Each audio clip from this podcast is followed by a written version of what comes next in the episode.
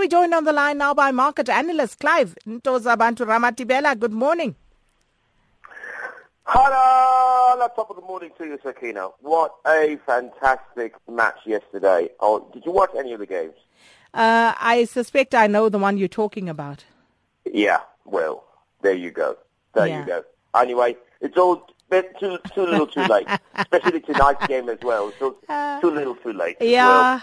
I, I, was actually thinking, what's the point of actually watching all of this now? Yeah, now that we exactly. know, you know, some people have been crowned champions.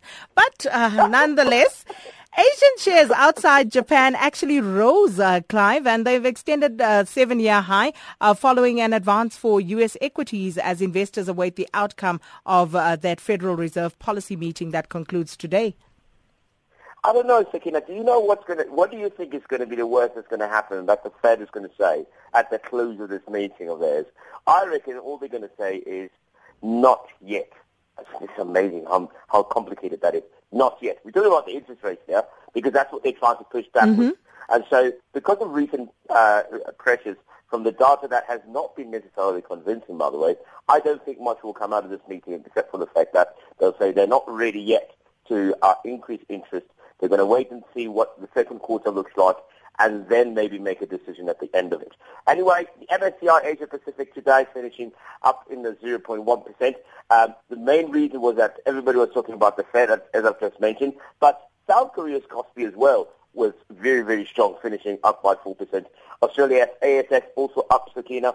Um, most of the reason behind the surge has to do with the fact that the Eurozone yesterday looked very, very strong. There was positivity, bond yields went up, and so it sort of spurred a lot of uh, positivity into the Asian market when the Asian trade started. It's a public holiday in Japan, so not much happening, but other than that, it was a fairly tough, tough, very mixed uh, response from the Asian markets, but specifically in the in the um, um, uh, emerging markets, those uh, southeastern southeastern Asia did relatively well uh, to finish in the positive. Mm. Yesterday we were talking about Apple Inc. and how well they performed mm. in the first quarter. Now Samsung predicting a recovery after first quarter earnings drop of 40%.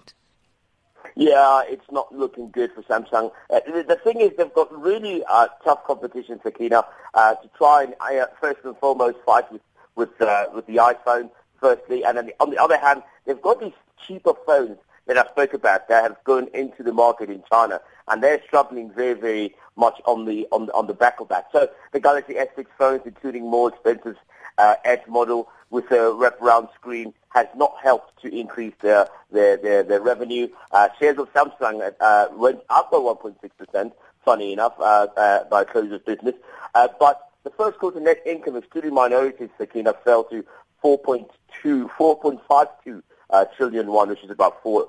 $4.5 billion. Uh, dollars. Um, the reason behind it is that competition has really become rife uh, in, in, in the electronic space.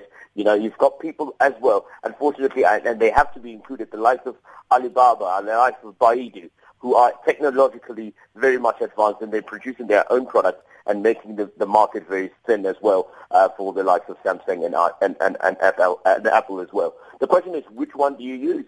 Um, I don't know. I think I'd stick to whatever's cheapest.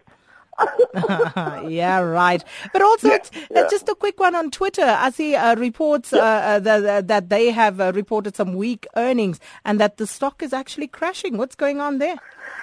It's absolutely ridiculous. Natural fact, Sakina, 30 minutes before the results actually were officially out, they were leaked on the net.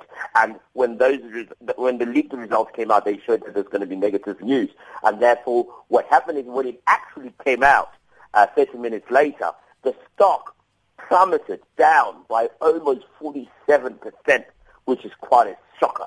And what that was behind, what was behind it is that the revenue is a new concern uh, for investors, obviously, as they've mentioned, uh, who have spent the past year criticizing slowing user growth. So they have not been able to expand on, on their on the basis of their users.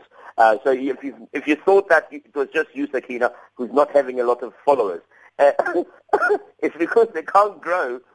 they can't grow their their their, their span. There's so, more, so much more competition. So it's called to question why they didn't see this coming in actual fact. Because the truth of the matter is, these tech companies have to realize something. It's all about numbers and selling data. So the number of monthly activity members rose only 18% instead of the projected 25% uh, and the 20% in the previous quarter. Very worrying concerns over Twitter. But that's what happens when you buy companies that don't actually have value, don't you think? Well, now I know. Now I know. Thanks for that uh, advice belatedly, Clive.